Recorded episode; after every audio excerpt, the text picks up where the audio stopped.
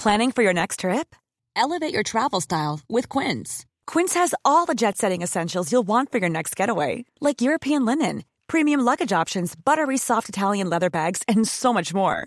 And is all priced at 50 to 80% less than similar brands. Plus, Quince only works with factories that use safe and ethical manufacturing practices. Pack your bags with high-quality essentials you'll be wearing for vacations to come with Quince. Go to quince.com slash pack for free shipping and 365-day returns. When you need mealtime inspiration, it's worth shopping Kroger, where you'll find over 30,000 mouth-watering choices that excite your inner foodie. And no matter what tasty choice you make, you'll enjoy our everyday low prices, plus extra ways to save, like digital coupons worth over $600 each week. You can also save up to $1 off per gallon at the pump with fuel points. More savings and more inspiring flavors make shopping Kroger worth it every time. Kroger, fresh for everyone. Fuel restrictions apply. And we are going to the Islandwood Veterinary Hospital in Newmarket, part of the Mill Street Veterinary Group, where Jane Pickett joins me on this sunny Thursday afternoon. Good afternoon to you, Jane. Good afternoon, Patricia. Okay, a bit chilly, but the sun is shining, and that's all we want. Okay, let's get straight into questions for Jane. You can still keep your questions coming in 0818 103 103, or you can text or WhatsApp to 086 103 103. Now, um, hi, Jane. I have a Yorkie dog whose skin is turning black and is losing hair. What could be causing it? Is it some kind of an infection? He is nine years old. He is scratching a lot. Okay, if he's scratching a lot, then I think it is most likely directly to do with the disease.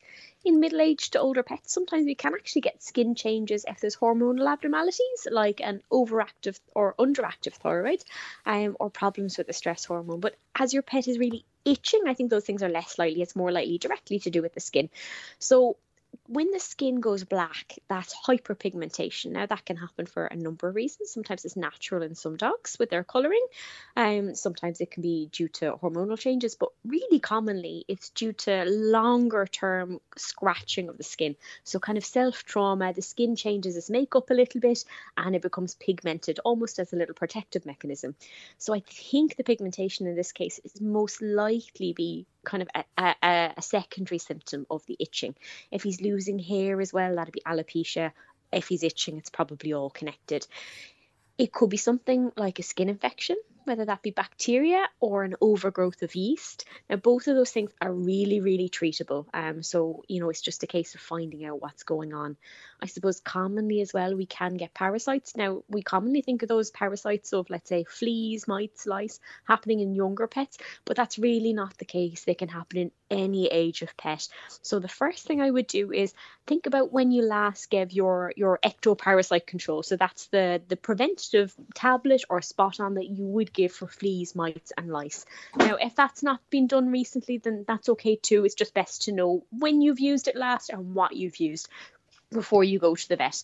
So if you have that information, that's really helpful. If they haven't been done recently, probably the first thing your vet will do will be get you up to date with that with a really good quality product. And those good quality products are usually available from your vet or your pharmacist, so they're the safe, really effective ones it is quite likely that your vet will probably take some samples from the skin. This is usually totally painless. Sometimes we do it with a little bit of tape. Sometimes we take little impressions and we sometimes look at them under the microscope and that will give us an indication if there's parasites there or if there's a lot of bacteria running around, if there's little bacteria parties happening or if there's an overgrowth of yeast.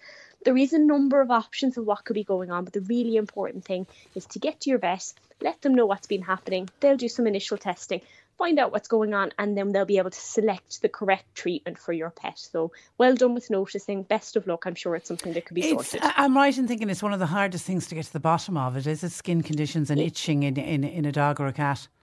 Absolutely. They can be really challenging at times because generally they're kind of like an onion. There's lots of layers going on. So the top layer of that might be um, a skin infection with bacteria or yeast, but underneath it there might be kind of predisposing factors, whether that's the pet's breed or let's say their environment or environmental allergens. So like you or I, some of us can get hay fever, some of us can have skin allergies, some of us don't like wearing clothes that have been washed in certain types of detergent.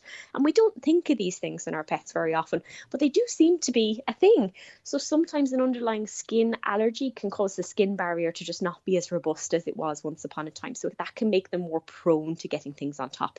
So it can be quite a multifaceted um, disease process, but it is really important just to trust your vet, work through things logically. And if something's not quite worked for your pet, or if it's worked and then come back, that's really important to let your vet know because skin is is never really straightforward. It's a bit of a roller coaster, and sometimes it's just a case of managing things ongoing, but it can be done. Okay, here's Susie who's trying to put preventative treatment in place, which is always great news. She's got a Labrador pup, five months old, great fun at the moment. Now, this little puppy has replaced a much loved older Labrador who sadly passed away last year, aged 14. Now, the older lab suffered very badly with his teeth in his latter years, and they want to know what can be put in place to prevent the same happening with this pup. Okay, well, first and foremost, I'm, I'm so sorry to hear that your pet has passed, but also very happy to hear that you have a new exciting arrival in the household. I think it's really great. This makes my heart sing when I hear of owners of young pets wanting to put things in place to prevent disease. So, really well done. I think the biggest thing you could do for your pet for their dental health long term at this point are kind of two things. One would be diet related. So, normally we would favour kind of a, a crunchy kibble diet over a soft food diet. These dogs tend to have less tartar buildup over time. They'll always have some. I think an important thing to think about is you and I, we probably brush our teeth twice a day. So we're getting rid of all of those remnants of the food and all of that bacteria that would eventually, if we left it in place, form tartar. So that dirty teeth look that we can see sometimes in our pets. So, you know, we're never going to be able to tell them to brush their teeth twice a day. So we're going to have to try and help them out a little bit. So to brushing your pet's teeth is probably the single most effective thing you can do to preserve their dental health and also the cheapest. So I would normally recommend trying to do it daily if you can, but look, life happens. It's not always possible as often as you remember, at least twice a week if you can. The important things are start slow, make it a really kind of happy and I suppose playful um, time for your pet when you're teaching them to brush their teeth. You can get special dog and cat toothbrushes. They're great, but I also find that normal toothbrushes are pretty good too. The big thing that has to be a special thing though is the toothpaste. Please, please, please don't try and brush your dog's teeth with human toothpaste. Um, it's generally menthol flavored. It sometimes has sweeteners in it, which are dangerous for our pets as well. And they just really won't like the taste. You won't have much luck getting them on board with the idea, and they'll probably resent it. We can get chicken, liver, beef flavored toothpaste from your vet, and that's probably the way to go. Yeah, makes it much, much happier, much tastier. They tend to really like it. So and you won't get it mi- time, you won't get it mixed up and used it yourself. Oh, one would hope not. okay, all right. Be, so that would be my tip. They're going down the right route. Uh, well done. Now, Absolutely. a listener wants to know how can you train dogs to use one area of the garden? My dogs have the lawn and the driveway uh, destroyed. They're pooing everywhere. I've tried using bleach and vinegar to deter them, but that's not working. Would Jane have any recommendations? Mm.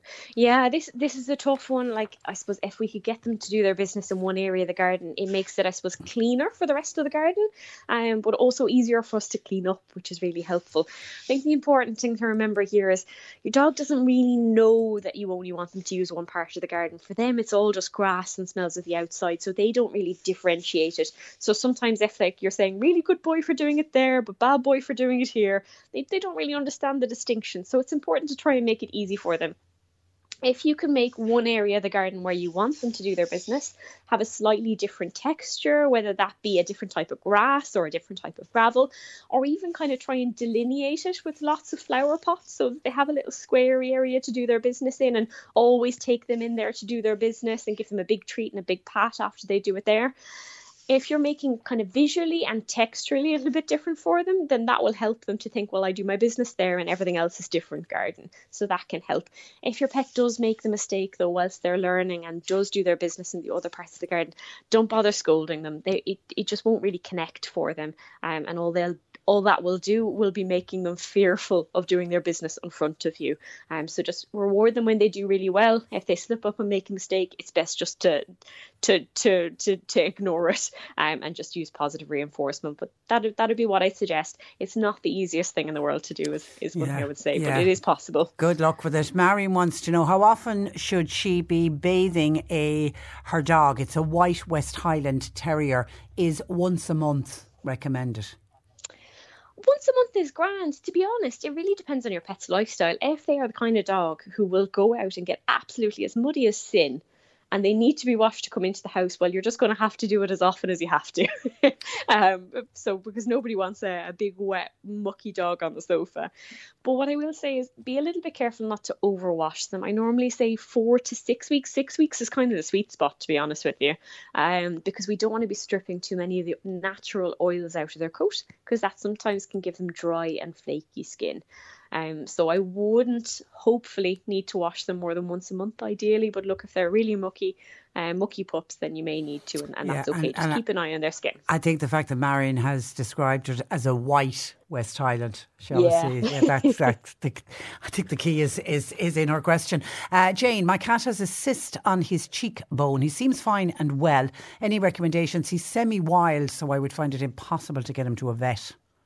Okay normally um, for a pet that was comfortable being caught or put on a lead and taken to the vet i would recommend that you know any lump or bump that's there the classic thing I say is a lump and a bump is a lump and a bump until proven otherwise. We don't know what it is a lot of the time. Um, and sometimes we'll need to do testing, whether that be a little aspirate or a biopsy to send to the lab so that they can look at the cells and the architecture of what we have. And that will tell us if it's a benign lump, so something we don't need to worry about, or even a cyst, um, or if it's something a little bit more worrisome, if it's a little tumour or a little lump and bump that we need to, to be concerned about and take off.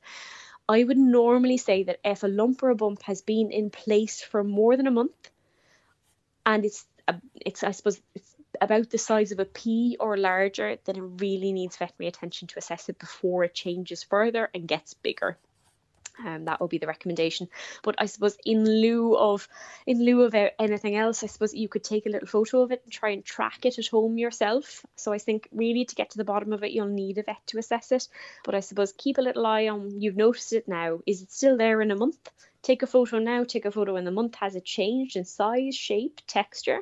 Uh, if it has and it's still present, it definitely needs to see the vet. So have a chat to your vet about if there's anything they can do to help smooth the transition to them coming yeah, and, and, and usually most vets practice you'd be able to get most vets practice be able to give a cage that you could catch so, sometimes um, some some clinics would have kind of uh, cat traps or you know cages that you'd be able to bring them in in a lot a lot don't unfortunately ah, okay. um so it's just it's worth asking locally yeah. to, to see what the situation is okay listen mind of information as always have a lovely week and we'll chat next Thursday you too. Thank you very Thanks much. Thanks for that. That is Jane Pickett of the Island Wood Veterinary Hospital in Newmarket. They're part of the Mill Street Veterinary Group. Planning for your next trip? Elevate your travel style with Quince. Quince has all the jet setting essentials you'll want for your next getaway, like European linen, premium luggage options, buttery soft Italian leather bags, and so much more. And it's all priced at 50 to 80% less than similar brands. Plus, Quince only works with factories that use safe and ethical manufacturing practices. Pack your bags with high-quality essentials you'll be wearing for vacations to come with Quince. Go to quince.com slash trip for free shipping and 365-day returns.